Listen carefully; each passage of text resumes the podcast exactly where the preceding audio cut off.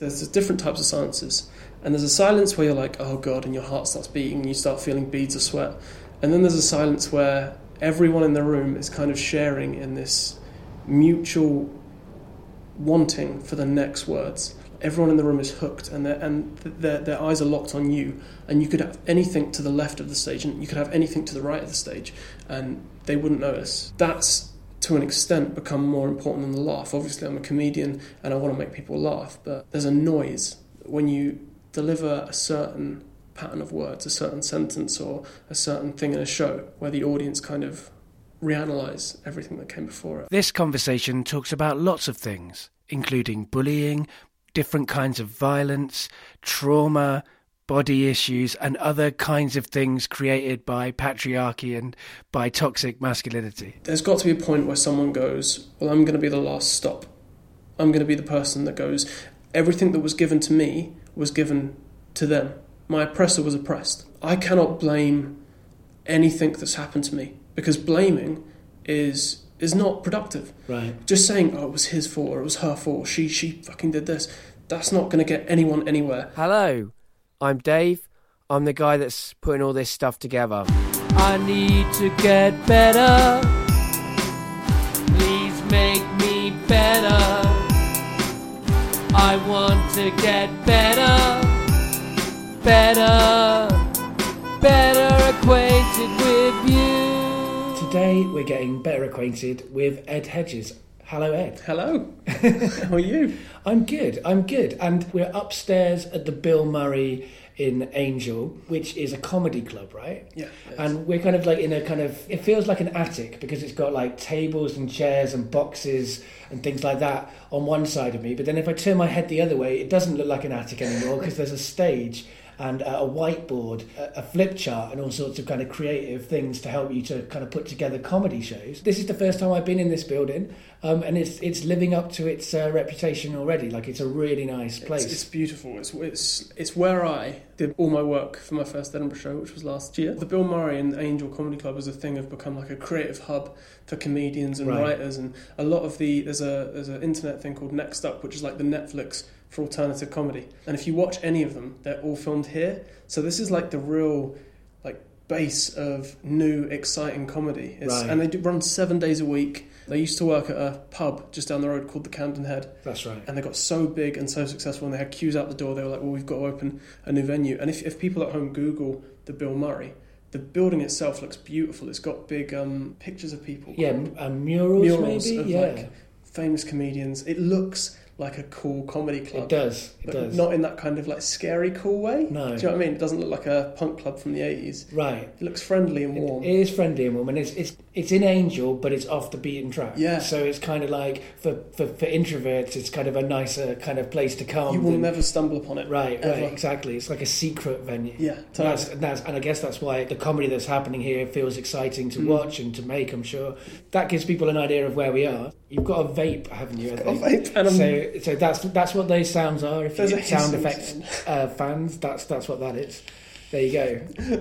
I'm sorry, I'll try and limit. No, my no, no, don't usage. don't don't limit it. Like, I don't think people will mind. I mean, you do get people who get really annoyed if people are eating in podcasts. I don't get annoyed if people are eating in podcasts. A friend of mine, Larry Dean, likes to go to sleep listening to the sound of people eating. Well, like, there it's you go. a thing. It's a thing. Well, that's it. That's and that's something I've learned about. Uh, background sound as well. Uh, I used to kind of always feel really bad because, you know, obviously it's an accessibility issue in some ways, right? If someone's got difficulties hearing and there's a lot of weird sounds around, it's harder for them to hear. So I understand that liking messy sound the way I do, it does mean that not everybody can enjoy my podcast, which makes me sad.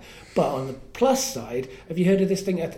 I'll probably get the, the acronym wrong, but A S M R? No. I can't remember what it stands for, but it's like Like you get kind of sensory delight from certain kinds of sounds. So people like, there's A S M R videos out there on really? YouTube where people are like listening to these weird sounds, and like apparently it's like a it's like a it's like an orgasm in your head, kind of, like not an orgasm, but like a weirdly delightful, enjoyable sensation in your head. And apparently uh, a lot of Getting Better Acquainted episodes provide that for people with the kind of sound of aeroplanes in the background or cars, oh. things like that. Uh, apparently that's really good for people who have A S M R. So, you know, you, you, Maybe this you is exclude some people, but you also you delight some people. people. So it's, it, it, you know, it's, it, it's all to play for. I don't really care. I, I, I think if somebody doesn't enjoy listening to a particular episode because of the background sound, uh, they can stop listening to it. Yep, that's and listen to the next one, um, and that's absolutely fine. Like that's that's what I want people to feel able to make those those kind of decisions when listening to this show. Uh, but they shouldn't turn this one off, no. because this is going to be great. The first question that I ask everybody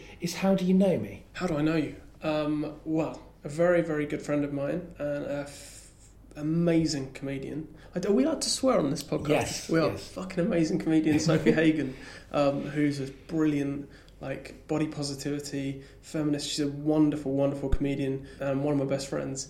Uh, she introduced me to Spark Storytelling, yeah, night, right. which I'm not sure if are you are, are listeners aware of Spark. They they might be if they're regular listeners. So okay. Spark is a true storytelling night that happens in London. I host the Hackney branch of Spark. So that's my connection to that. So Sophie Hagen said to me, it was after a gig here, I think, where we met. Did we? No, we didn't. No. It was a, where th- was it? I'm not sure where we met. No, we met in uh, the Phoenix, at the Phoenix, the Phoenix Artists Club. Club. Yeah. So me and Sophie were working out our Edinburgh shows from last year. She uh, introduced me to you. We spotted you across the room, and she said, "Oh, you'll love Dave. Dave is really fun to know." And she walked me over to you and went, "This is Dave Pickering." And I said, "Hello," and I was very awkward and nerdy. And then she was at some point she dropped in that you were from Spark, which I know a lot about, and then I found out and I got a bit nerdy with you and was like, oh, right. God, I'd love to come down and do Spark sometime.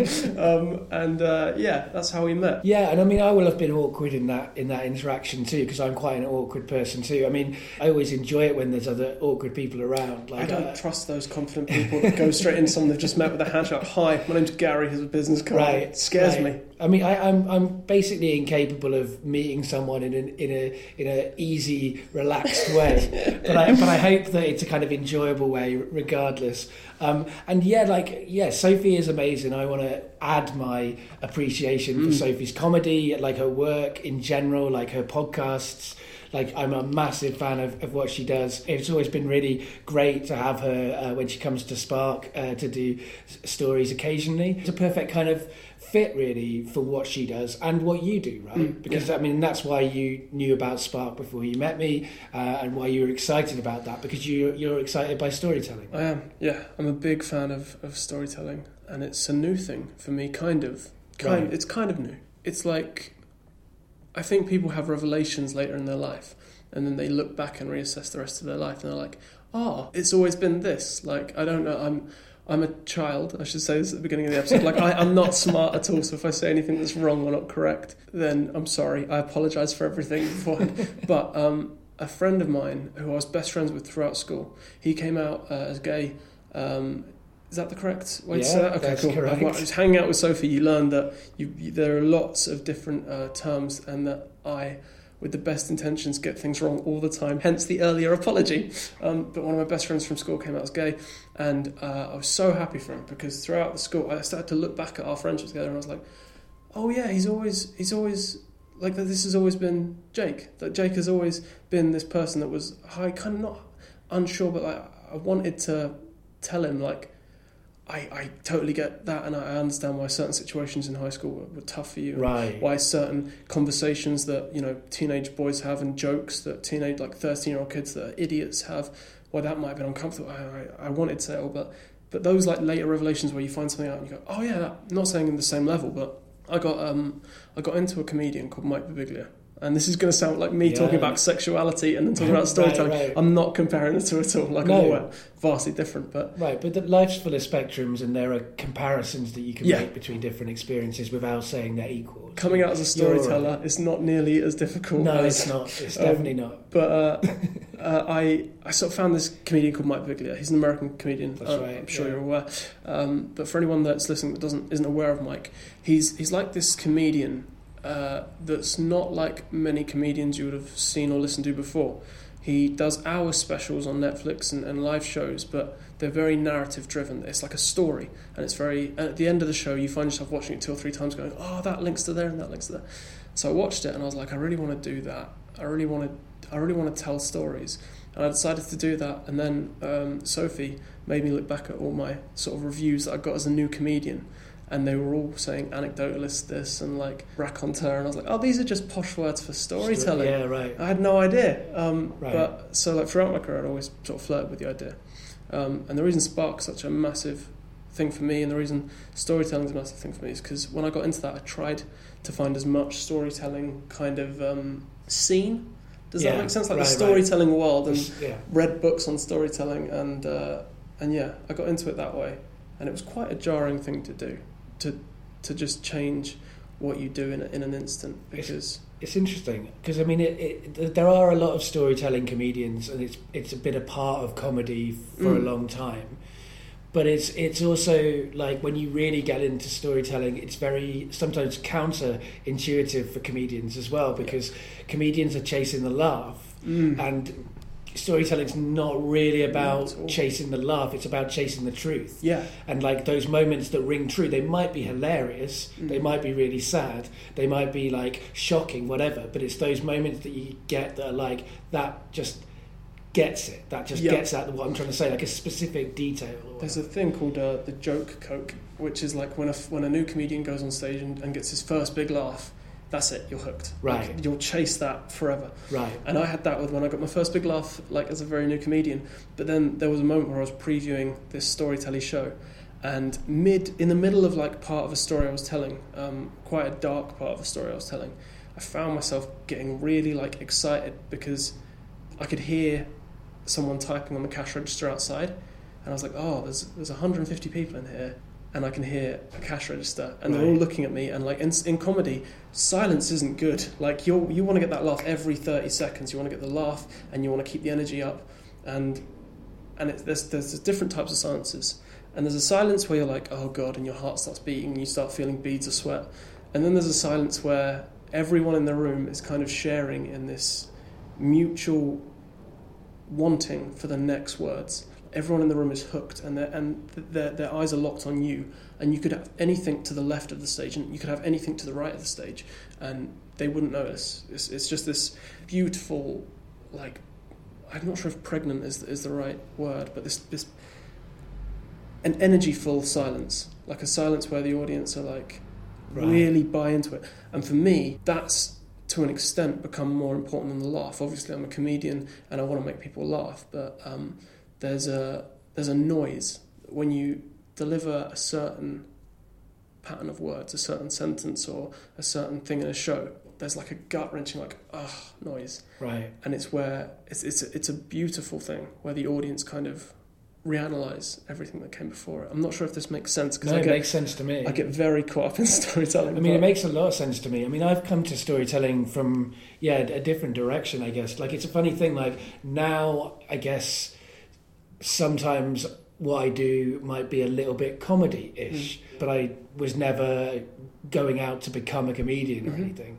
Like, I kind of came to, to storytelling through, yeah, through darker stuff, through wanting to have those moments of awkwardness or sadness or those kind of things. And I, I used to run a night called Stand Up Tragedy, and uh, I would have uh, comedians do that night, as well as people who, who weren't comedians, like uh, storytellers or spoken word artists. So it was a, a variety night, and it was really interesting, like, because it was about sadness, it was about standing up and, and, and doing sadness. Like, comedians would often get really disorientated because they'd do their, their piece and they'd expect a laugh to come, but because they'd come after something that had been sad, the laugh wouldn't be there in the same way. And also sometimes people would try out something new, mm. and because they were trying it out not in a comedy room, the reaction that they got was a storytelling audience yeah. reaction, and that would really freak them out. And like, so I've spent quite a lot of time after gigs with com- comedians kind of telling them, no, no, no, it was good. Yeah. People did like it. Like, it's a different thing. It's good in a different way. Yeah, We've yeah, been yeah. trained to...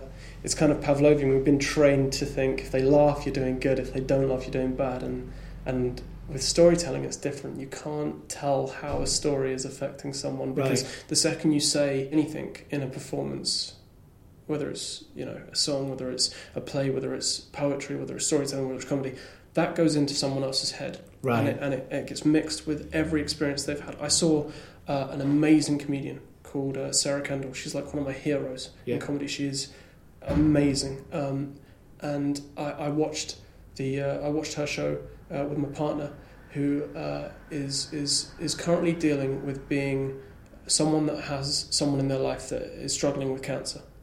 And there was a little reference. There was a, there was a story in Sarah Kendall's show about cancer.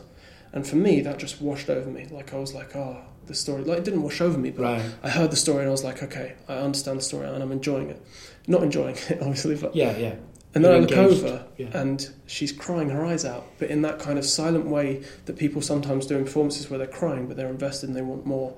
And they're not crying and they don't want to leave, but they're just emotionally feeling a completely different thing. So with storytelling, I, I've had people come to see my show that that, that thought... I was really intense. It was really, I was really hooked. And I've had other people where they've experienced things that relate to what I'm talking about, right. and they're like, "That reminded me of this thing." And and there can be a line in the show that sticks with someone yeah. for a long time, and and there can be people that view it in in so many different ways. The only thing you can do as a storyteller is just tell your story. Yeah. Like I, I got very hooked on um on trying to cater my story so everyone will get something from it.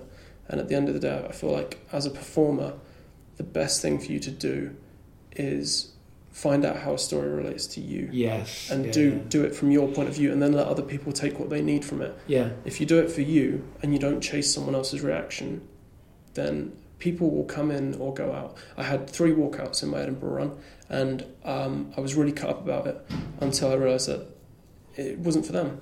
They right. had they had no grasping on the story. They, did, they didn't want that in yeah. their life.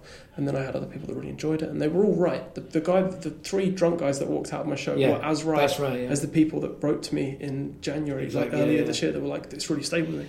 So it, it, it's interesting. And it's interesting. Well, it's interesting what you're saying there as well, because I, I've done, I've been, I guess I've been doing storytelling for like coming up for ten years, I guess. And I've been kind of hosting different kinds of storytelling nights. I've been thinking a lot about stories. I've got a, a solo storytelling, partly storytelling show, partly kind of other things as well. Um, and one of the things I've learned about storytelling is that the more specific you are, the more universal it becomes. Yeah. So, like, if you're really specific about your stuff, like, actually, that will be the thing that will touch other people. Totally. And it's it is weird because, you know, you, we, you, you know, a good example of this is, is is Sophie's work, right? I go to see her storytelling shows, and obviously, you know, me and Sophie are very different structurally in, in, and, and personally in different ways, right? I'm a man, cis man. Uh, I'm a like, I'm you know, I'm middle class. I'm English. At least three times all, in all the Sophie Hagen show, she will say that you are the problem, right? Which is... Right, and she's right. And I, I will also, I you know, in my show, I will also say I'm the problem. Yeah. But but but seeing her shows really resonated with me. Mm. The, the, the first one, particularly um, the one you know about Westlife and, and and being a person with a fat body and all of these kind of things, mm. like that really resonated with loads of deep and dark experiences that I've had, mm. even though they were in different contexts, mm. they were in different ways. Your show, on the other hand, resonates with me in a lot of ways which are much more direct, like because we are both kind of similar, like mm. we're both men, awkward men, yep. uh, and and you know there's there's there's a lot more similarities actually than that, and we'll get into that as we get into talking a little bit about and around your show. Yeah. Um, but the second question I ask everybody, and you know everyone will already know this to a certain extent by now, but I'll ask it anyway: is what do you do now? What I do now. Is I think at the moment I'm in a weird point in my career as a comedian and as a kind of, I wouldn't say I'm a storyteller, but right now I'm at this stage where in the in the in the life of a comedian, you start off and you're brand new and you work to get your five minutes. When you've got a five minute comedy set, five minutes worth of jokes, you do that.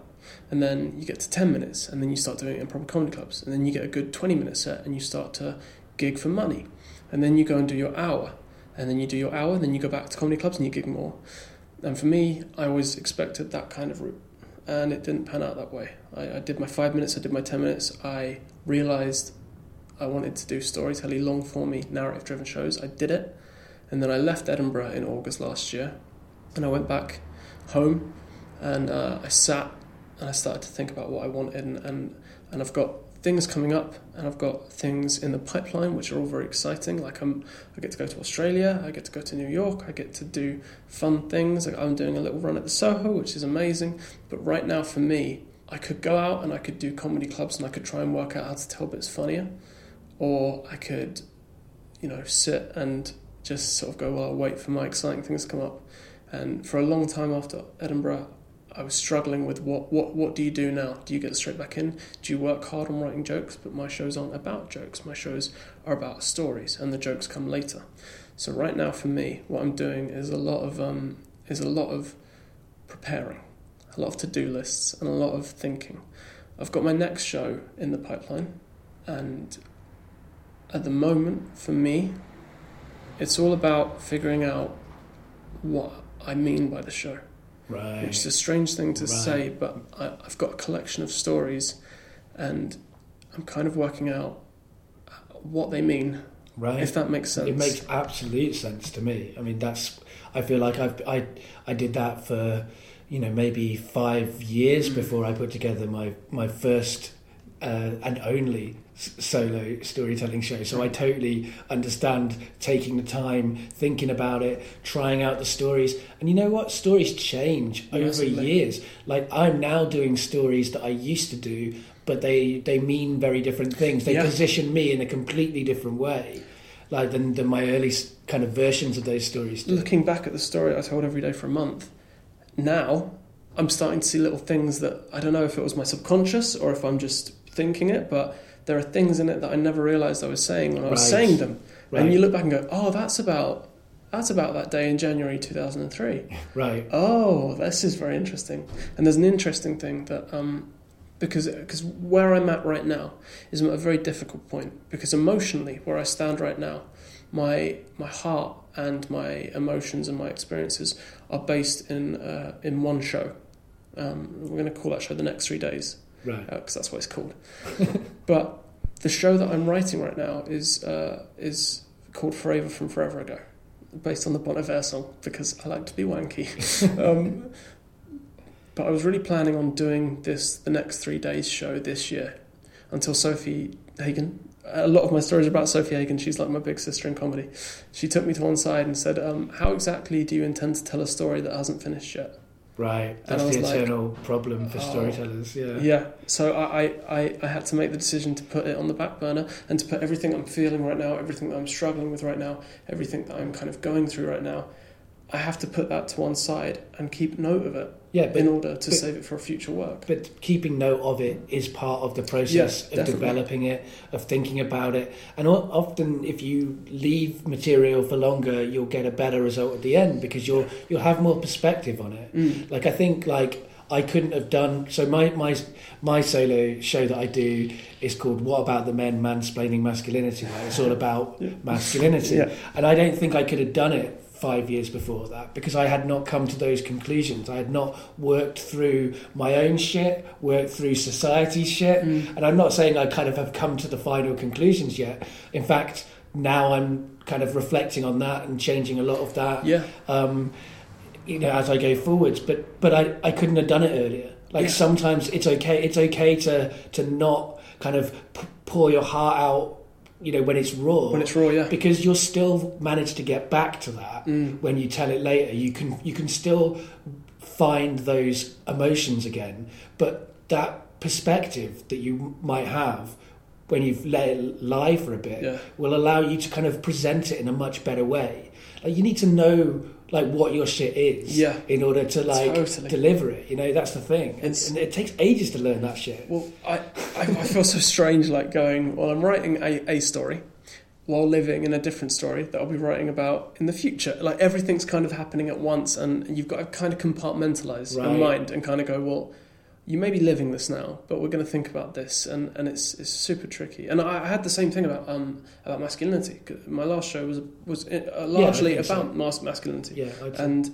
it was. I mean, I don't know how it was for you to do a show about masculinity, but for me, it was super tricky because I, when I'd preview it, a lot of the times I would go out into rooms. Me and Sophie did a lot of previews together, and we'd walk out into these dingy little rooms filled with like proper men and, and yeah, their wives right. of a hundred years, and and I'd be like, I don't want to do this show in here. This show isn't isn't these these people won't enjoy seeing my show. She was like, the people that you don't want to see your show are the people that have to see Absolutely. your show. And a lot of the time, like probably what I'm most proud of is. Is, isn't anything I did at Edinburgh. Edinburgh was amazing, but it, it, at the end of the day, it's an arts festival. Yeah. It's full of the choir that yeah, you are preaching to. Absolutely. When you're previewing it and when the show's not really quite ready, you're doing this show about masculinity and about toxic masculinity and about the way it corrupts, and, and you're doing it to someone that is so heavily in it. And in my head, I was like, this this this forty-five-year-old guy from Halifax or this fifty-six-year-old guy from, you know, Preston won't enjoy this show. And there's a there's a moment, like sort of three quarters of the way into it, where I started to notice at the same point in each show, these kind of old school, big, like proper, for want of a better word, proper men. Yeah. Were kind of like, they were in that moment I mentioned earlier, where they were fully invested. Absolutely. And it was like, oh, I might actually be getting through to you. Well, and guess what? Those proper men know what it's like to live in, the, you know, the painful thing that is masculinity. They're the experts, exactly. But their front is so good that you think, I, this isn't going to be for you, and that's part of the problem. Like, yeah. No, I mean, I have, I, I've also had that experience. I mean, mine's not a funny show, so that already kind of makes it even harder to do to mm. those kind of people. And it's not a show that's purely about story. It uses stories to talk about political points and, and, and stuff like that. And I do it in a I do it in a purple dress and a purple, a purple fedora, nice. right? Um, and so it's a it already there's a few. It's it's harder to get to those, you know, yeah. like you say, those those you know working men from Preston or whatever. But when those men have been in my audiences, they have had, you know, a lot of the time really powerful responses. Yeah, they I mean, get it. I did I did the show the other. the other week in at Chester University, and there was this these two people who come in who weren't from the university, this kind of middle-aged couple, and they just come because they'd seen the, the poster and it looked funny. That's that's the problem with doing it in a dress. Funny poster, right? yeah. Um, but uh, the, the and the guy came up to me afterwards and he was like, you know, I've worked in factories all my life, and uh, I didn't think like I didn't. Th- I haven't thought about this stuff, and I, I think you've got a point. And it was like it was it was quite amazing to sort of be talking to this guy who, yeah, the kind of guy that would intimidate me. Yeah. And and it's like, wow, you know, that's an amazing experience to have. And but I mean, like with your with your show, I think, you know, you shouldn't be as afraid like uh, to to do it to the, to those audiences, because I think it's got plenty of jokes in it, mm. and it's a compelling story. Like it, and the, the, you know, to, to to say it's about masculinity isn't incorrect, no, yeah. but it is also to that makes it sound like it's going to be, you know, my show's about masculinity, and if you come to my show, it's going to be, you know, breaking down masculinity for an hour. It's going to be complicated and hard. Your show, there's there's those things in it, but it's yeah. also entertaining and it's also dramatic. It, there's a lot of dra- like yeah, a like a dramatic. In fact, it's going to, it's so dramatic. It's going to be hard for us to talk about it, you know, which is an interesting thing, because there's a, there's things that happen at the end of the show that we're not going to talk about because they're spoilers. But at the same time, uh, those are like things that would easily sell the show to people. Yeah, right? This is the danger of what I've had going on. Yeah, and you were telling me before we started recording that you kind of had had had, had to turn down a couple of really great media like promotional opportunities yeah. because they wanted the full story and you didn't want to spoil it for your audiences. Yeah, you massive know? massive newspapers were like, we'll give you a full page spread if you tell us the story. And I had to make the decision to be like, no, I can't. I can't and you chose that. not to. So why why did you choose not to? I chose not to because um, because it is, and I'm not a confident guy. Like, if the listeners could see me now, I, I look the way I sound. I'm, a, I'm an awkward little twenty-four-year-old kid from the countryside, but um, I don't often blow my own trumpet. I, I'm not one of these, like, I'm the nuts kind of guys. Right. Um, but... What I will say is that the story is a true story, and it's a very good story to it's sit back and listen. If there were no laughs in it, it's the first thing in my life where I'm comfortable to say, if you sat and watched it, I would be comfortable to just tell you what happened that night verbatim. It's it's about a, a thing that happened one night that made um, the front page news in, in a lot of uh, different, uh, like not page, but B B C, and uh, we had news people in our village, and it's it's a story about something bad that happened, something right. very bad that happened in my little village. I went back there for one night, and um, in the middle of the night, someone tried to get into our house. And it's basically, I mean, I, I don't know enough about a lot of things to be able to tell you what it's about. I still don't really know what it's about myself, but I think it's it's not about masculinity. It's a story that is the result of toxic masculinity. Right, it's, right, right. It's what happens when it doesn't get sorted. It's, right, right, absolutely. And, and, and, and, and, you know, for that reason, it's an an important story, I think, and you know, in that way, it does resonate with, you know, what I do in my show. Like mm-hmm. I, I give a lot of unpleasant examples of of, of, of what happens if you don't address yeah. this thing that we have that's surrounding us called toxic masculinity, or we that we're calling toxic masculinity these days. Uh, sometimes people call it hegemonic masculinity. Uh, if there's men listening, you know, we're not saying we're not saying men are the problem. We're saying the culture yeah. that men inhabit. That's, that's something I learned. Is the problem? I didn't realise that. Um, that uh, I'm very naive, and I didn't realise that fem- feminism and the the movement of feminism is as much for guys as it is, yeah. is for ladies and, and people that are like non-binary and stuff. Is that the right word? Yes, that's the right word. Good. I'm doing. I'm very nervous of uh, like getting things wrong because I'm an idiot and I shouldn't really be speaking for this long.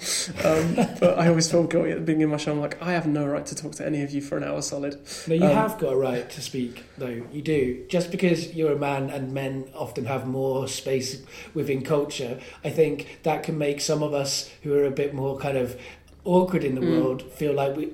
There's even more reason why we shouldn't speak. But, but you're okay. There's not even any... We're not talking over any women. There's just no. us in this room. I, oh, something really... Before I carry on with my little thoughts, something really embarrassing happened. I was talking to a friend of mine. She she kind of gave me permission to ask all the questions I'm embarrassed to ask about feminism. And and uh, and she, I, I said, so what is the most annoying thing when you're when you're dealing with feminism and men, when you're explaining to them?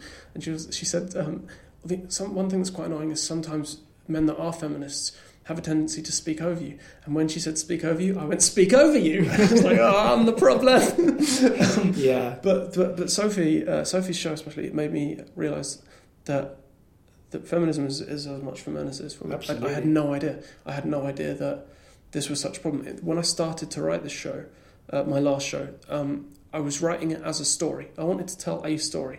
I didn't realise that it was about masculinity. I had no idea until like towards the end of my like sort of training, if you will, like previewing it. Right. I, I, I called Sophie and was like, hey, do you know what? I think quite a lot of my show is about masculinity. And yeah. she went, finally! You're f- I didn't want to say it to you, but I wanted you to realise it on your own. And I was like, yeah, because this bit and this bit and this bit. And she was like, not to mention this bit and this bit and this bit. And it's right. it's ingrained through it all. But from, from my perspective, I was just telling a story. Yeah. I was just telling a story about a fucked up thing that happened one right. night.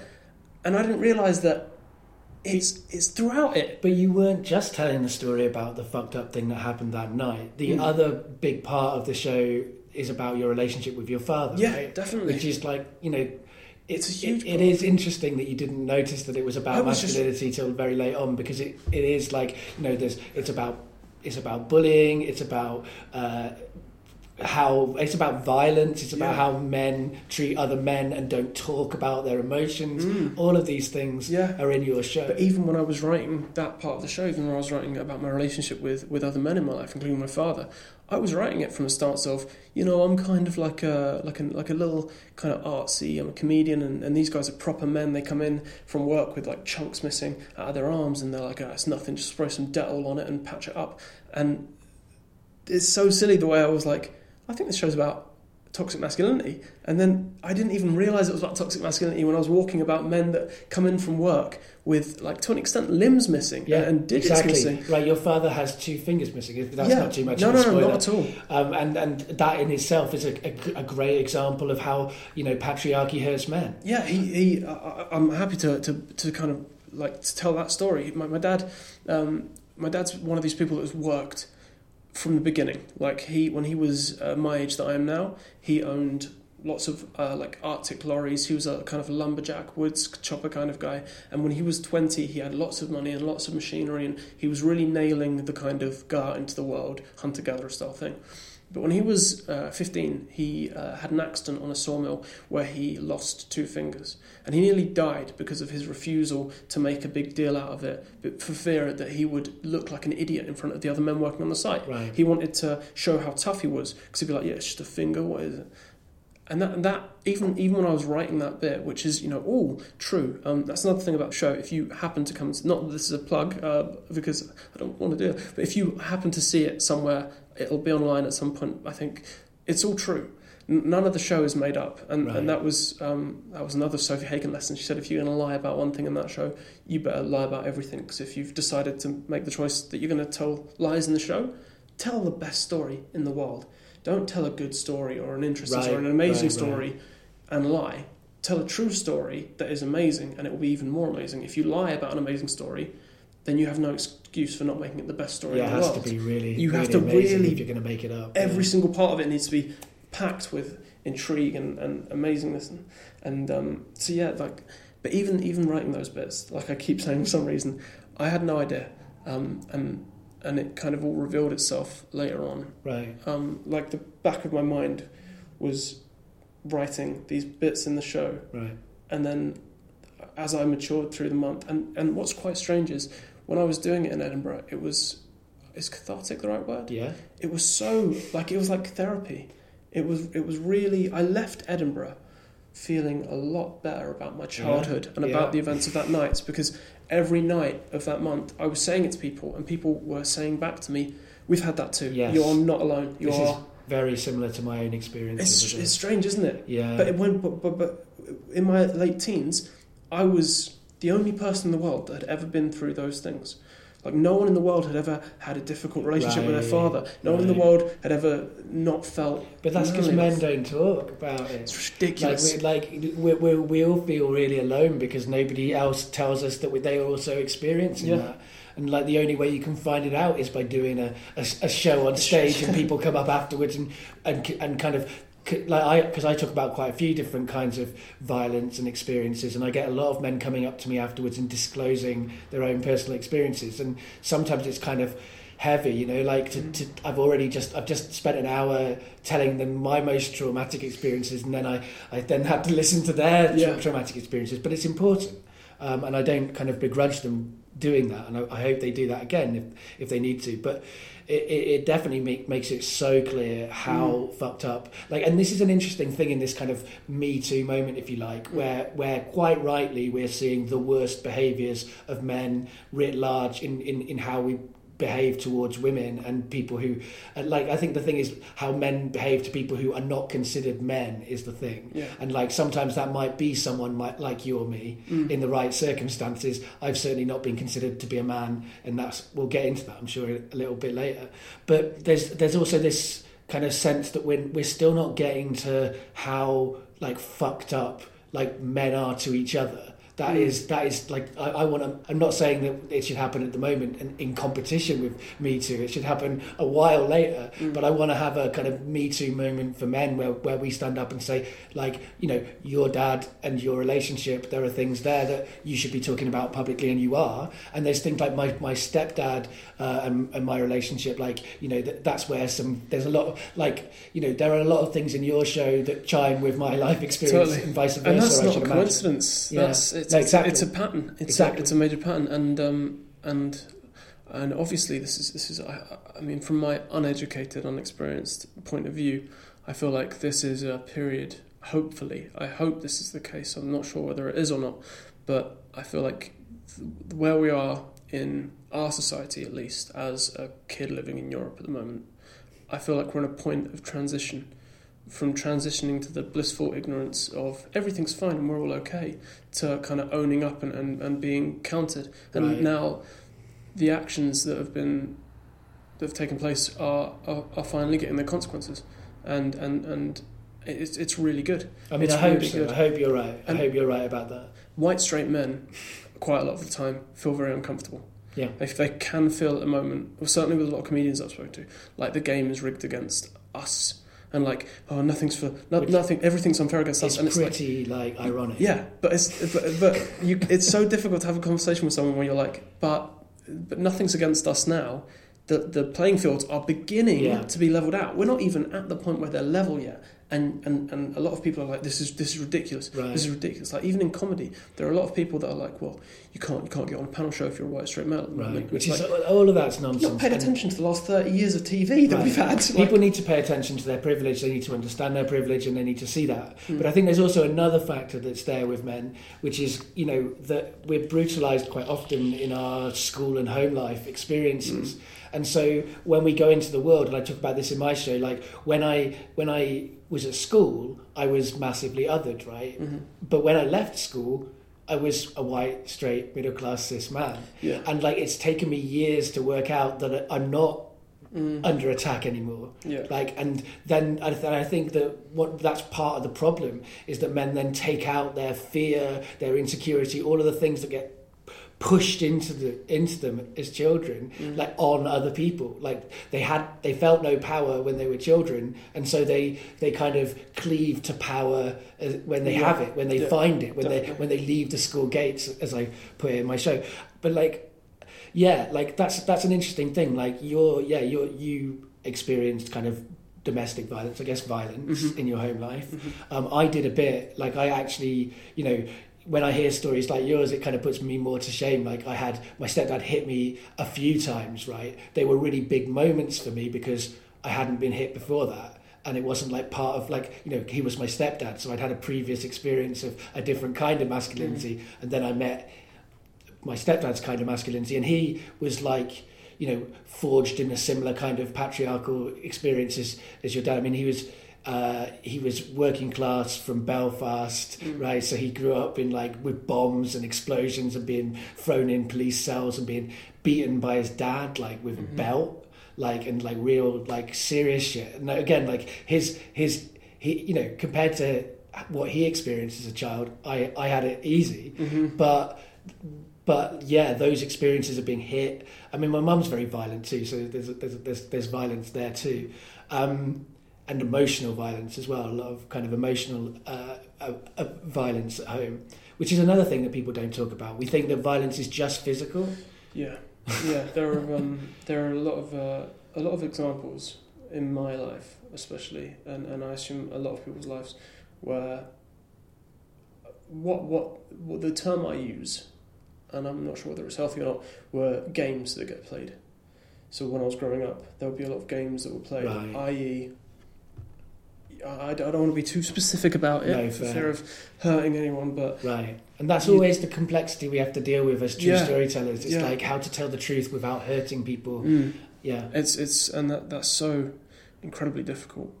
And and I, the way I look at the way I looked at it when I was a kid, there were a lot of games played. So um, people would say things to me in order that they knew that that bus journey. They'd text me. Someone in my life would text me something.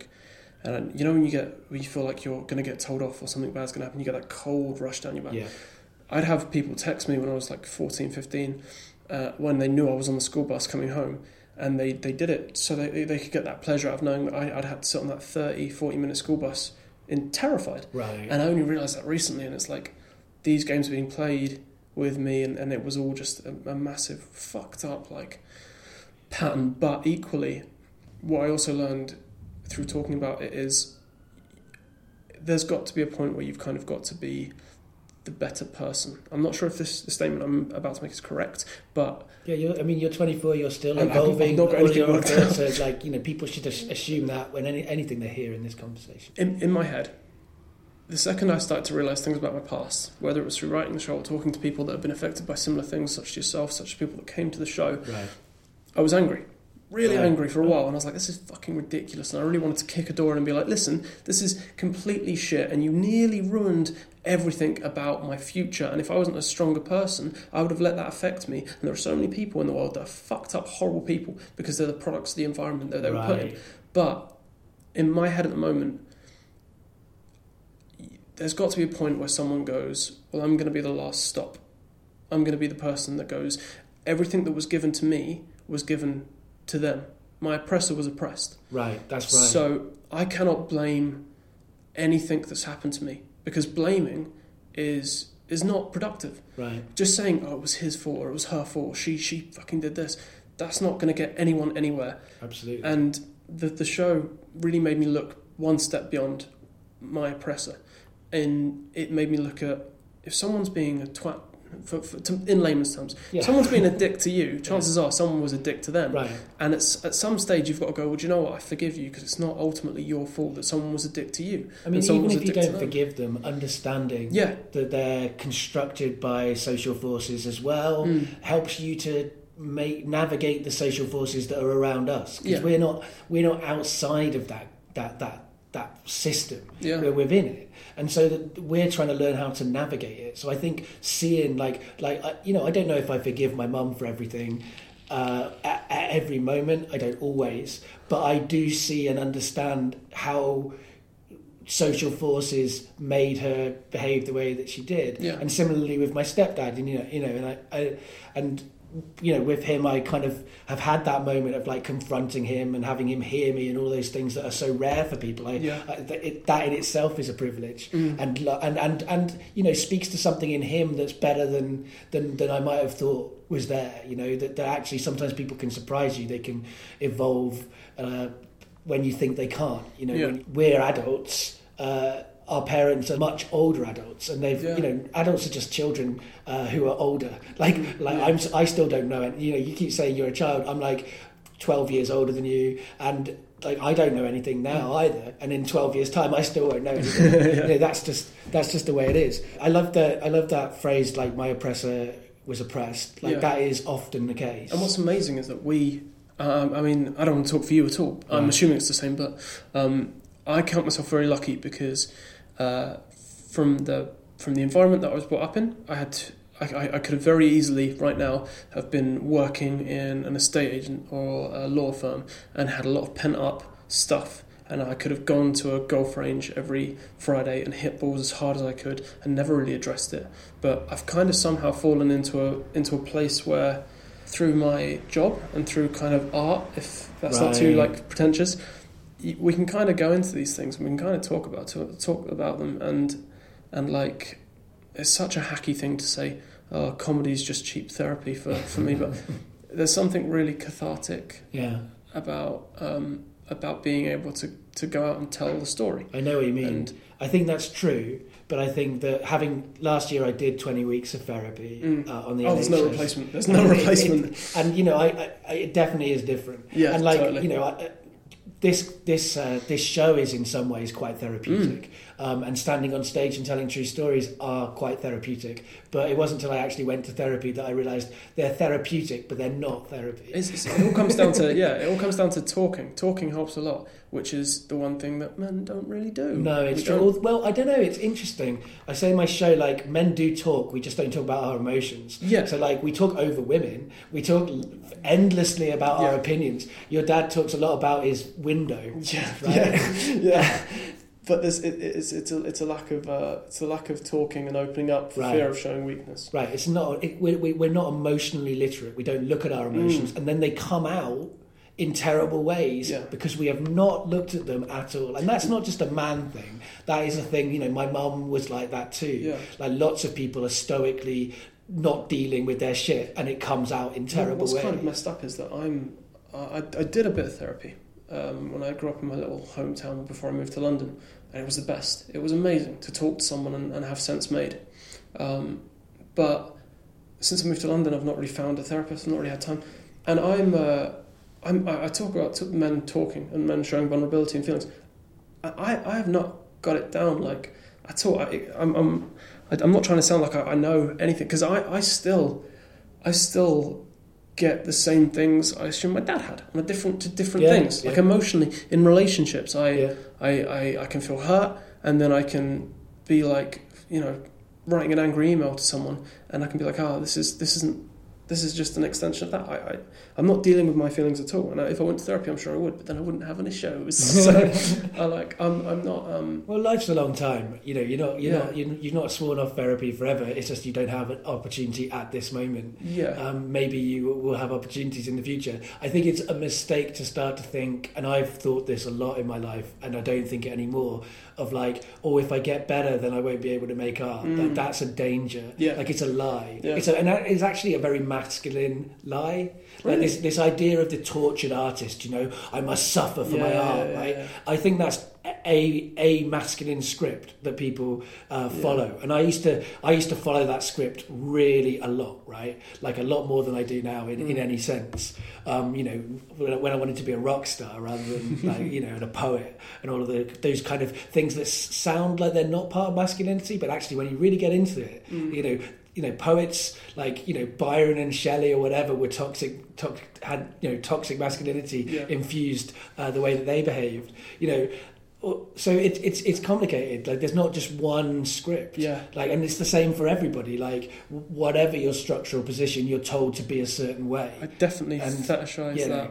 I like the. Have you heard the story about uh, Bon Iver's or Justin Vernon, the singer of Bon Iver's album? So he, Forever from Forever Ago. No, Forever Forever Forever Ago. I haven't heard the story. I know of Bon Iver, yeah. He's he's like my, I, I idolise him at the moment. Um, right. And um, so he went into this cabin in the woods after having his heart broken, and he got liver disease from drinking, and he was this uh, like kind of unsuccessful, unsigned musician, and then he wrote this heartbroken song in this cabin in the Midwest, like in the snowy region of America, and he came out with this beautiful work of art, and I've always kind of glorified that. Like I re- I I I I really like the idea of being the artist that goes away and locks himself in the cabin in the woods for a long time yeah, I mean, ago. I like that idea too. It's, it's I'm pretty. just trying to learn not to like yeah, it so much. It's pretty, but it's unhealthy as hell. yeah, like it's it's it's it's definitely unhealthy, and it, often it it's just an excuse sometimes as well for not dealing with your shit. Like that's ma- the main thing I think. Like men men we don't know what our emotions are, but. The, the other thing is that, we, and we're not we're not literate about that. But the other thing is we just don't deal with our shit. Like mm. like all of these traumas that I've had, like it took me years to start to deal with it. And yeah. and you know you're dealing with it too. You're dealing with your traumas totally. on stage. I mean, one of the things you talk about in your show is you know bullying, and I was bullied at school, right? Mm-hmm. But my bullying experience, like I was the kid. That I'm sure every school has this, and I'm sure my school had a number of these kids, mm. but I felt like I was the only one because, you know, that's how we all are. That's how the narrative is. Um, but I was the one who got the nickname, and everywhere that they went, like the whole school bullied me, basically. Like rather than an individual, it wasn't like I was afraid of particular individuals. It was just everybody in the school would call me uh, the nickname, and then you know kick kick me and spit at me. Like mm. I was othered in a yeah. in a way that you know not very many white straight middle class men get to experience that. So you know in some ways, um, you know it's, it wasn't lucky, and, and I don't and I don't and I don't think that I, like I'm not one of these people who's who's like oh yeah I'm glad I was bullied because it's helped me to grow and and become a person. Sure, it's given me shit, but that's what everything does. Like you, mm. you live your life, you get experiences, and, and that's what makes you. I, I would prefer to have not been bullied, but your kind of bullying was like more specific, right? It was like individual people were picking on you rather yeah. than the whole kind of community. yeah, it was. Um, for me, it was very uh, it was very strange. I talk about it a bit in the show actually. There was a there was a kid called Brett, and uh, he bullied me quite a lot. Um, and there was another kid called Christian, and Christian was the main bully, uh, and Christian was uh, was like everything I'd ever looked up to. I mentioned it in the beginning of the show. Um, the, the, the, it was the idea of this kid who was um, he was great at everything. Like I don't talk about him too much, but he was he was like the the the, the, the village that I grew up in because it's a very small society. He was like the golden boy of the village. Right. He was he was brilliant at sports, and he lived quite close to me, and he was everything I wanted to be. Right. Like he was on the front page of the newspaper all the time for being amazing at sport, and he was handsome and good looking, right. and I was this like little like strange chubby kid, and and, and like I've, I've been bullied for that for years. Like I, I was I was um, I was about I'm not sure if Sophie's told me about this many times. I'm not sure if I'm allowed to say overweight because there is no right weight, but that's I was, definitely true. There's no right weight. I was a, I was um in in other people I was told. I was told for a long time I was like this disgusting, you know, animal of a person because I was like a fat kid, right. and, and I was a fat young adult. When I was nineteen, I weighed about twenty-two stone, which right. there's nothing wrong with. There's nothing right with. It's just what I was. It's a thing. And it's, it's just a fact. Yeah, it's down to the individual, and I lost a lot of weight. And after I lost a lot of weight, I got loads of positive affirmation off people going, "I look better now," and that made me feel really bad inside because that. Because people that I had no idea right. had an issue with the way I looked would come up to me and go, "Oh, you look great now." And I was like, all right, so when we were mates last year, you thought I didn't. You yeah, thought I looked. Right. It's, it's kind of quite strange, but but I've I've years idolised Christian. He was he was like a really cool guy. He was like the village cool kid, and he would pick on me quite a lot. And it was a strange relationship to have with someone to both want to be them and despise them. Yeah, like he he was he was a horrible person to me for years and years and years. And then one, like, if he was in a good mood, he'd turn around and be like, "You're right, Ed," and I'd be like, "Oh my god, oh my right. god, he likes me." And it's like he just undid all I of have, the bad stuff. Yeah, I knew because I, I, I, I, unlike you, from your school life was like very much you were in the village and then you yeah, left it's, the village. It's a tiny ecosystem. Right? Whereas I, I've lived in lots of different places as a kid, so I was sometimes in villages, um, but sometimes in cities. And uh, like I, I went to one secondary school where I was all right, and then I changed schools, and that's when I got picked on. So like from year eight to year twelve, I was like othered. But before that, I was just, you know, I was I was in the middle of the pecking order, if right. you like. But there was, but in the school I went to in Coventry before I moved, uh, I knew a kid like you're talking about, like the attractive, strong. Mm. The girls loved him. Yeah. He was a prick to everybody, but like everybody wanted to be him. Like, yeah. like, and I, you know, I. I, I it's this kind of mixture of like, I don't know, it's like a kind of sexual jealousy that you have yeah. for these for these kind totally. Of figures. Um, but then, you know, like what you were saying about your oppressors are often generally oppressed. I mean, when I think of that kid, like, you know, I think he's in prison now. And like the, the kids, yeah, yeah. the kids who, who you know, the, the kids who picked on me at school, like afterwards in the next school, like they, they that was very diffuse because nobody was specifically doing it, so it was just little bits of like, it's like microaggressions yeah. that build up to a terrible thing. Mm. So most of those kids, again, like I don't know if I can hold it against them. Like, yeah, I, I do hold it against them sometimes yeah. in the right mood, but like you, they were formed by this toxic society, this toxic kind of systems all around us, you know, and that's why they were they were picking on me. And, and quite a lot of the kids who like picked on me, you know, will have been doing it for complicated reasons yeah, in themselves, right? That they've experienced in their home life or whatever. It's massively freeing when the moment that I, it, it was so freeing for me personally to live most of my life with all this stuff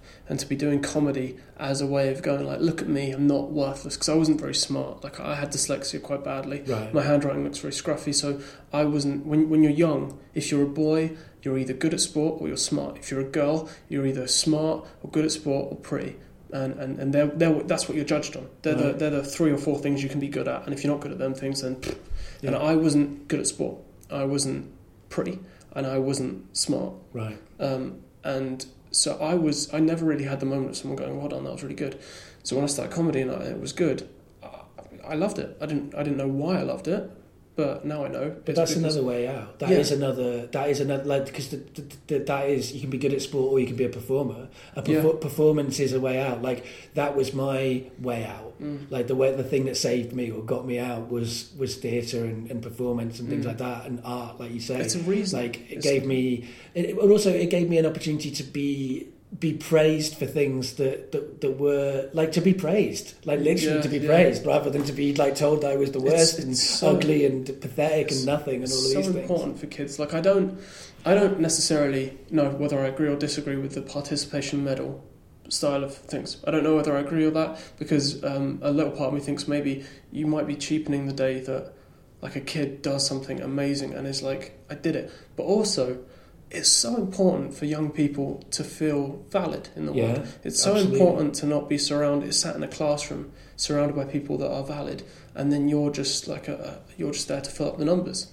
Like it, it's so important. But also, I'd like to say say as well, like when you're talking about you aren't very intelligent in your mm. view, that is like with weight.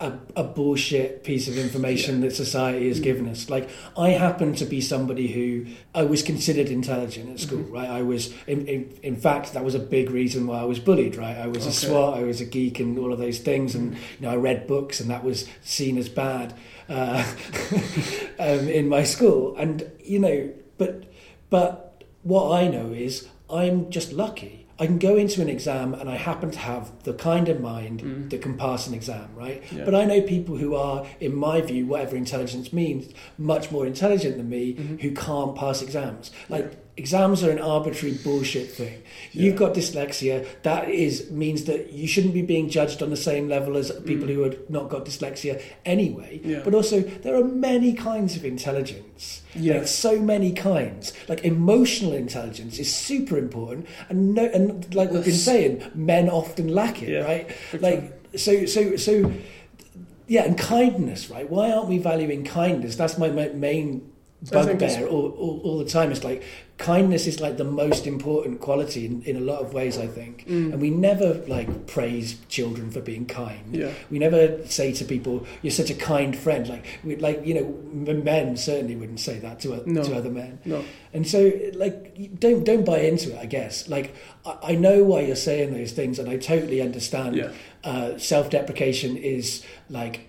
Um, a weapon as well. I I, I, do. I use it, um, yeah. and it's and it's it's an easy thing to fall into. It also is something that, that helps us navigate this this world that we're in. Yeah. But I just want to say, like, you know, you're not unintelligent, and you're not, you no. know, yeah, you're twenty-four, but you're not you're not a kid. You know, you are a person with valid and important things to say. And I've seen your show, and it's a good show, right? Yeah. And so, you know. Like, you know, it's hard to sort of hear that sort of stuff. I hate it when people say nice things to me. It's very interesting the way you say it's very interesting the way you say self-deprecation is a weapon. That is something I've never thought of, and I agree with one hundred percent. I use self-deprecation in the way that another person would use confidence right. or charm. Get it or, in before they can do it to you. one hundred percent. Right? If you if you if you stab yourself, no one else is going to stab you. You right. should have stabbed a guy. Right. I, I use I use self-deprecation and um and like obviously. As as many many most people, I'd say, have low self worth, low you know, because it's very difficult to be one of these very complete like, yeah. like fulfilled people. Um, Certainly, all of all of all of the best people have low self worth. Yeah, yeah, totally, because you're constantly worried and you're constantly trying. And but I, I definitely use there's a there's a quote in the Tim Minchin documentary which is on YouTube called Rock and Roll Star. Oh, it's wonderful. Um, oh, we should talk about Tim Minchin in a second. Uh, there's a quote where uh, where um, someone says to him, "Why why do you pretend to be naive?" And Tim says, um, "I use naivety as a weapon to, uh, to gain information." And it's like that's exactly why I use self-deprecation. And like before, I I think maybe in the past, maybe not so much now, because in the last year I've kind of learned a lot about a lot of different things and a lot of different people. One of the main things I've learned is everyone's got shit. Literally every there isn't a single human being on the streets that doesn't have shit.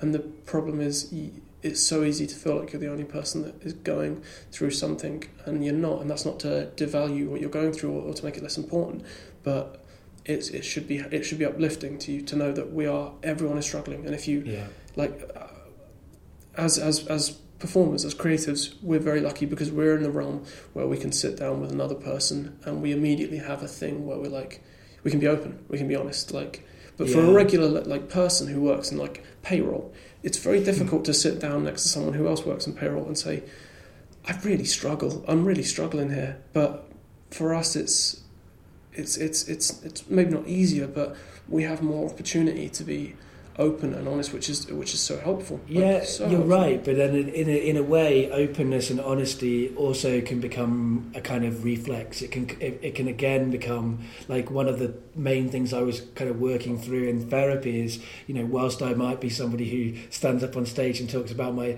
deepest, darkest traumas, mm. like that doesn't necessarily mean I know how I feel at any given yeah. moment in yeah. in life.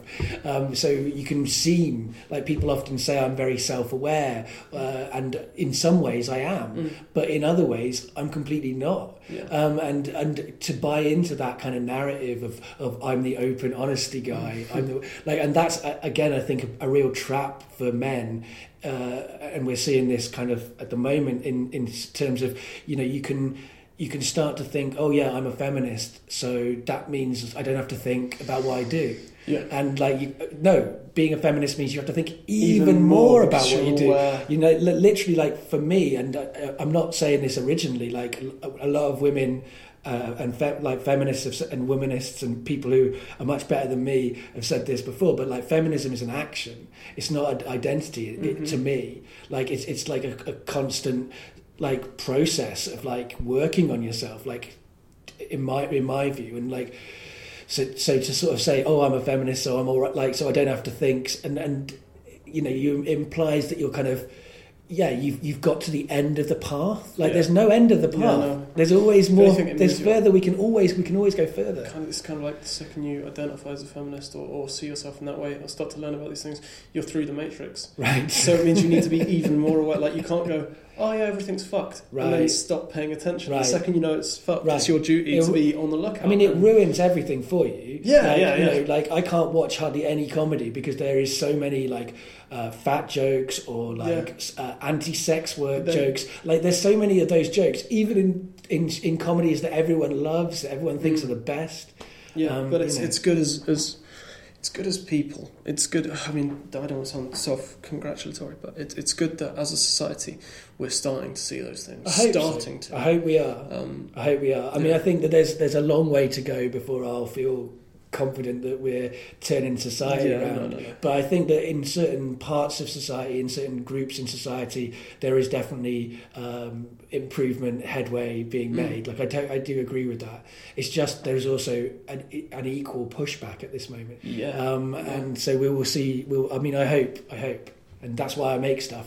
Uh, and, the, and I assume that that's why you make stuff, and that's why Sophie makes stuff, because we hope yeah. on some level that we can turn this this. This ship around. The way that horrible people in suits uh, describe us as influencers, which is the most toxic way to try and make money out of social justice. But yeah, ho- hopefully that hopefully that the tides are starting to turn. Hopefully this is the generation where we start to make things a bit. Well, better. you're. I mean, you are the generation. I'm not the generation. I'm like older than you. I mean, this is the thing that your generation is the one that gives me more hope than my generation and the generations above my mm-hmm. generation. Like the, the you know young people growing up now are kind of. They're involved in discussions that I didn't come across till way later mm. than I was a teenager. Like, I wish that as a teenager I'd known about toxic masculinity. Yeah. Like, I wish someone had sat me down as a teenager and said, the friend zone is absolute bullshit. Like, that would have been super fucking yeah, helpful really because useful. That was something I did buy into for quite a few years. Yeah. Um, you know, because it's, it's hard not to, because that's what you're told by everybody. Yeah, it's, it's the... Um... We've, it's kind of the arena that you, we, we've played in for years. We've kind of been playing by a certain set of rules, and I would, I mean, it, it's it's a long time coming. Right. Like it's it's all been a long time. This is the thing I've started to learn. It's everything. Every one of these things is a long time coming. Right. Um, we've been, people have been working behind the scenes for years, and uh, and um, and it's it's it's it's building slowly. I feel. I, I mean, I don't know anything about it. I don't know anything about it, but I know. A little bit, and like you said, the second you know a little bit, it's like a Pandora's box of, of how messed up everything is, because you're like, ah, oh, there's a lot of fires that need to be put out, and a lot of buildings that need to be rebuilt, and a lot of um. It's strange though; it's like a hearing aid. But we can only do those things collectively as well. Like, it's not on any individual to completely put out any of those fires. No, but- it's our, our bit to do a little bit, like to do what we can within our. Like lives within our kind of opportunities. The second you become aware of it, though, it's kind of like a hearing aid being switched on, because like I, I started to learn about these things and, and like you know baby steps, very gradually, um, looking at um, in inter intersex. I always say into, not inter and internal, but there, there are so when you start to learn about these things, it's like your hearing changes a bit, and you start to like listen to jokes on T V and be like, ah, that's not very inclusive. That's that's very yeah. that's very sad and. Um, but then there are subtle changes happening. There are more different, like there are more people of colour and, and, and, and different sexualities and on T V. And I watched a thing last night about um about uh, Caitlyn Jenner and about whether people feel that she's she's good or bad. Right. A lot of people feel she's bad. I don't know where you stand on it, but I, I mean, um, I try not to pass judgment, particularly on kind of. Uh, transgender women who are in the public eye, mm. but if I was to take a position on that, I would probably s- stand with uh, trans people who consider her to be uh, whilst she's a good thing in some ways in terms of telling people that there are lots of, you know, that trans women are real and they exist and they're mm. there, uh, she's still like a super Republican kind yeah. of really there's, problematic there's, in there's, loads of ways. There's no black and white. There's, there's only grey. But from watching it, like she, yes, yeah, she definitely is very Republican, and, and she was very cagey on, uh, uh, say, is it same-sex marriage, gay marriage? Yeah, so, I mean, she, the, the thing is that her politics are quite Republican. Yeah, but then, but then, then it comes to that point where you've got to look at the the oppressor's oppressor. Yeah. You've got to look at Caitlyn Jenner was Bruce Jenner, and Bruce Jenner was the hero of America. He was the strong guy, the Olympian, the you know, the, the he he was he was the the, the figurehead of masculinity. He the, what he competed in in the Olympics. Bruce Jenner was um, oh, I can't remember what it's called, where you throw the javelin and the shot put and you do the hurdles. Yeah, yeah, yeah. He, uh, he, triathlon, triathlon, something like that. that. I mean, we don't. People know are going to correct us, but um, but like amazing at a lot of different things. And then the more I watched it, the more I learned about it. Like he was always struggling, like always struggling with. Um, with his identity, and um, I, I know what you mean, the, the, whether he's good or bad, but yeah. then when you look at Caitlyn Jenner's... I mean, I don't think, for, for, for a start, like, okay, so if we're going to kind of, kind of, I should say, you know, like, so Caitlyn Jenner's always been a she. Like, Caitlyn, okay. Because, because uh, that's what it is to be tr- trans, it is to identify as a okay. different gender from the one that you were born into, so assigned at birth, if you like. So when I, this is good, I like learning. um, Learning's I, important. It, this is the one thing Sophie taught me. She taught me that, because um, quite often when people learn things, they get their back up for being wrong, right. instead of embracing being wrong and being like, okay, let's learn. Um, so when I talk about, if I was to have a conversation like I just had, and I was to talk about Bruce Jenner, the yeah. past Bruce Jenner. Yeah. That I refer to Bruce Jenner as... So that's complicated because when you're saying Bruce Jenner, you're dead naming uh, Caitlyn Jenner. So it would not be appropriate to call Caitlyn... Caitlyn Jenner, Bruce, under yeah, an accent. In any circumstance. When referring to the... the it's the complicated. Historic person. It's complicated. Now I dead. guess you would still say Caitlyn Jenner, but you'd say when Caitlyn Jenner was seen as... Bruce Jenner, okay. maybe. I, I I don't know. Like, I'm not the right person no, to give no, you this, guidance this is on good this. That it's... I know a bit more than I did five years ago. Yeah. I, I've still got loads more to learn. Like, you know, I, and certainly, you know, I'm sure, like, I hope that listeners will, will understand that the, the, this is a learning moment. Yeah. And that, the, you know, that's that is a complexity that we have. Like, as much as I think that language needs to evolve and mm. we need to be more, like, uh, inclusive and improve the way mm. that we talk, I also think that in order for us to do that, we have to allow for a period of time when we're still working yeah. out how to talk. Uh, hence my, uh, my, my starting this podcast with at some point I'm going to say right. something wrong and because the, I'm having these conversations about About, you know, as as a as someone that isn't super uh, savvy, right? In it, you have these conversations because you want to learn. But inevitably, if you're walking into like uh, the kind of edu- trying to educate yourself on these things, you're gonna you're gonna step on a few right minefields. I try to call in rather ah, than call out. That's clever. Uh, well, it's not my cleverness; somebody else's cleverness again. But but. I think once you start to think that you're the expert on what language other people should yeah. use, you've fallen into the same uh, trap as male feminists fall into, yeah. right? Like, once you start to think you know the rules, like once you start to think, oh, I understand everything, yeah. so I can be in charge of it, you've kind of lost yeah. before you've before you started, in my view. It was such a tough, like, um, yeah, it's one of the first things Sophie told me.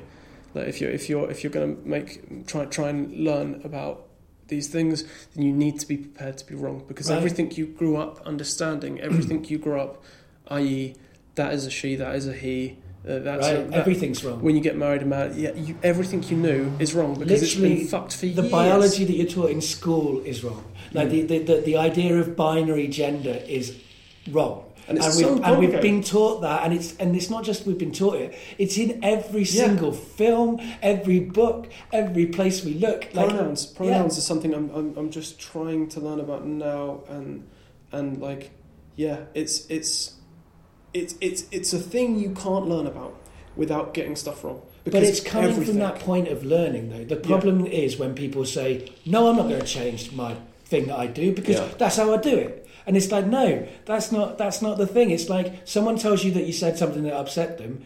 Listen to what they said. Yeah, that's definitely. And you know, if it upsets them, don't do it. That's like, definitely a correct way to be incorrect. You can right, be incorrect right, right, and be like, right. ah, yeah, it's all too complicated. Like, and that's that's right. That's what people have done. And if we're going to move forward, there's. There's definitely a correct way to be. I mean, incorrect. And as someone who's been hurt by a lot of words, right? And I say this in my show, like, I don't want to hurt other people with my no, words. Like, no. and, and and anybody that thinks the words don't hurt, they're fucking massively privileged or or like completely oblivious to reality mm. because words hurt people all the time. Like they're the they're the thing that hurts people often the most. I think I'm not saying that sticks and stones don't also hurt, like or, like they do. Yeah. Like it's not just. Uh, it's not just uh, names either. Like both those things hurt, but yeah. I think words can hurt more. I think there's a, there's an old quote. I don't know who said it, but I'm not going to try and recreate it. But I think words can hurt worse because wounds will heal, but you can say things to people that stick around for a while. Well, the thing is, wounds and, and words aren't separate. Like a lot of the worst words that have been used to me have come with also some violence, yeah. like physical violence too. It's like those things come together, don't they? And that's half the problem is a lot of these words that people toss off uh, without realising their kind of effect on other people. Power those, in them. Yeah, the words that they toss off, like those words will have been hurt, heard by people when they've been being physically. Like they're, they're triggering words because... They, they will they will speak back to moments when people, like, you know, I can literally think of moments in my life when people have hurt me and said terrible words to me, and that's why I hate those words, you know? Okay. Yeah, so it's totally. it's, it's, it's not, that's not binary either. No. Nothing's fucking binary. And that's literally the, the main thing I've learned in the last five years is no, anything that seems binary is not binary. Like, anytime you look at it, like, in more detail, it is not. Like, good and evil is not binary. Like, you know, they don't even exist, I don't think. Yeah, that's... But, that's... But, Like everything's a spectrum. Everything is more complicated. Like anytime you think you got it, this is simple, it's easy, I understand it, you, you're almost always wrong. Yeah. Like when when, we, when you get into that. That's one of the things that the show taught me. Going back to the show, is the the absolute ridiculousness of the idea of black and white in in terms of uh, good yeah, and yeah, bad. Yeah, absolutely. Ridiculous theory that, uh, and I, I can't, I cannot. believe that I bought into that for a second because right. everything is just a different shade of grey. But it's again, it's everything that we're taught. Yeah. It's in everything that these binaries are, are, are woven in so much. And you know, Sophie's absolutely right in that. You know, we we have to be prepared to to get things wrong, and if we get things wrong, own up to it, listen. admit it, listen. Yeah, listen first, mm. but then also take take responsibility, take take account, be accountable. Like if you do mess up. Say that you messed up, yeah. don't do it again. And, and now, is the, now is simple. the best, most but hard, easy. Well, it's, it's the easiest time to be wrong. It's easier than it's ever been. It's easy. It's the easiest time to learn about these things because there are so many influences. There are so many uh, artists, so many entertainers, right. and these creatives. Well, that's the there's internet, something, right? Yeah, podcasts. Anything you want to find out about, you, you can, can find out about it through the there internet. There is no like, excuse for not knowing something. I've right learned now. so much more than I did at university. Uh, from just being on Twitter mm. for like five before it all went to shit. Yeah. Like in recent times, mm-hmm. like there was just a long period of time of just following people who are not like me, listening to them, not sending a message to them every time yeah. they tweet, just reading their tweets, reading their articles, learning, and everyone can do that. Uh, we are super privileged in that respect. Now we have the internet. Mm. So it's been amazingly like enjoyable to get better acquainted with you, even though we've been talking about some very dark stuff Everything. occasionally. Like it's been really great, and you know the light has changed as we've been doing it because it's, it's we're, we've been doing it uh, over the period of time when the sun's gone down. Mm-hmm. Uh, we've had a few cars go around in the, in the outside the, outside of the Bill Murray, and that will be uh, nice for A S M R listeners. Um, the last thing that I ask everybody is, do you have anything to plug? Um, yeah, uh, I do. Um, so if, if people have enjoyed listening to my stupid voice, um, I'm uh, if if anyone listening to this is in Adelaide area, I'm doing the Adelaide Fringe, um, and I'll be putting stuff like that on uh, on my Facebook page. Everything, um, anything. If you want to be see anything I've done, um, Ed Hedges on Facebook, E D D H E D G E S. I've got a Soho Theatre run of the show that we were talking about, and I would love to have people come to it that uh, are invested in it. Um, in Edinburgh, I definitely had some people that came because it was taking a punt, some people that came because they'd heard about it, and it's definitely a better show if you come wanting to see the show. So yeah. If you'd like to come and see it, um, definitely uh, definitely come down and, and see it. And um, what are the dates? The dates are the, now I think I'm going to get this right, thirty-first of April, and the first, second, and third of uh, May. May, yeah. So, May. Um, so I'm doing that, uh, and um, uh, I'm going to be doing previews all over the shop. If you're listening to this somewhere that isn't London, uh, I'm I'm doing previews all over the country of my new show, Forever from Forever Ago. It'll be lovely to see you there. Um, but but mainly, if you just want to follow me on Twitter or like me on Facebook, um, if if if you want. If not. Yeah, cool. And it's Ed with two D's. E D D H E D G E S. It's just a little bit more complicated. Um, yeah. The last thing I ask my guests to do is to say goodbye to the audience. Okay. Um, well, thank you very much for listening. I hope you enjoyed uh, listening to it as much as I've enjoyed talking to Mister Pickering. Um, I'll see you later. Bye. Bye, everyone. Ed is twenty-four, and as he said in the conversation, he's sorry for anything that he might say wrong, but he is learning, as we all are. I'm thirty-six years old, and I'm still learning. Already I don't like the way that I phrased everything in the conversation that you've just heard. Uh, in twelve years' time or longer, I'm sure there'll be even more that I disagree with. I was completely wrong in saying that everybody has the opportunity to use the internet to learn. Not everybody has that opportunity. That is in itself a privilege. Not everyone has the access to the internet. They may not have the money to pay for the internet. They may not have the time to spend learning. There are loads of situations that people are in that are completely different from each other, and it's always a bit of a dangerous thing to generalize, even though generalizations are also useful in some ways to make sense of the world. One of the things that today's episode has been about has been about my show, uh, What About the Men? Mansplaining Masculinity. You can find that online as a free podcast at mansplaining masculinity dot co dot uk, and I also did a reflection and extension of that show for B B C Radio four's ForeThought, which was called Liberating Men, which I think is still available, which brings me to something quite exciting.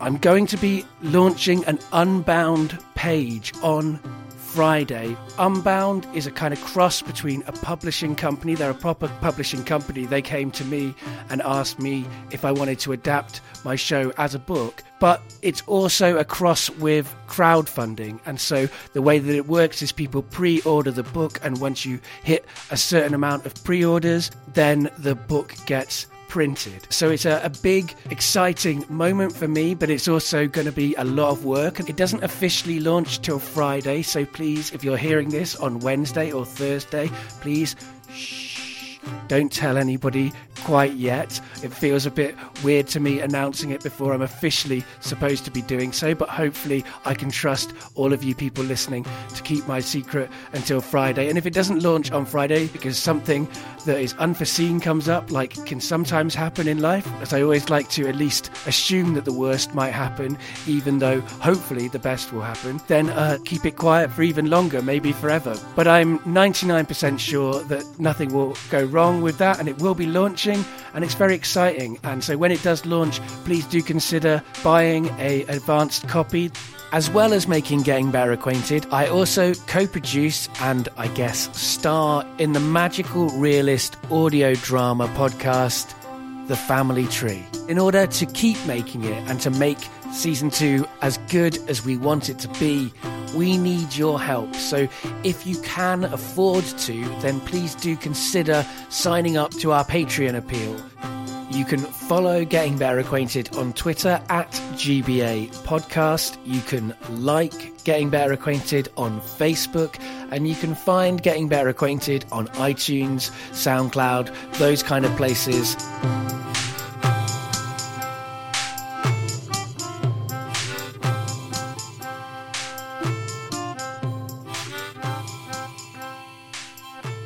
But remember, there are lots of ways to get better acquainted.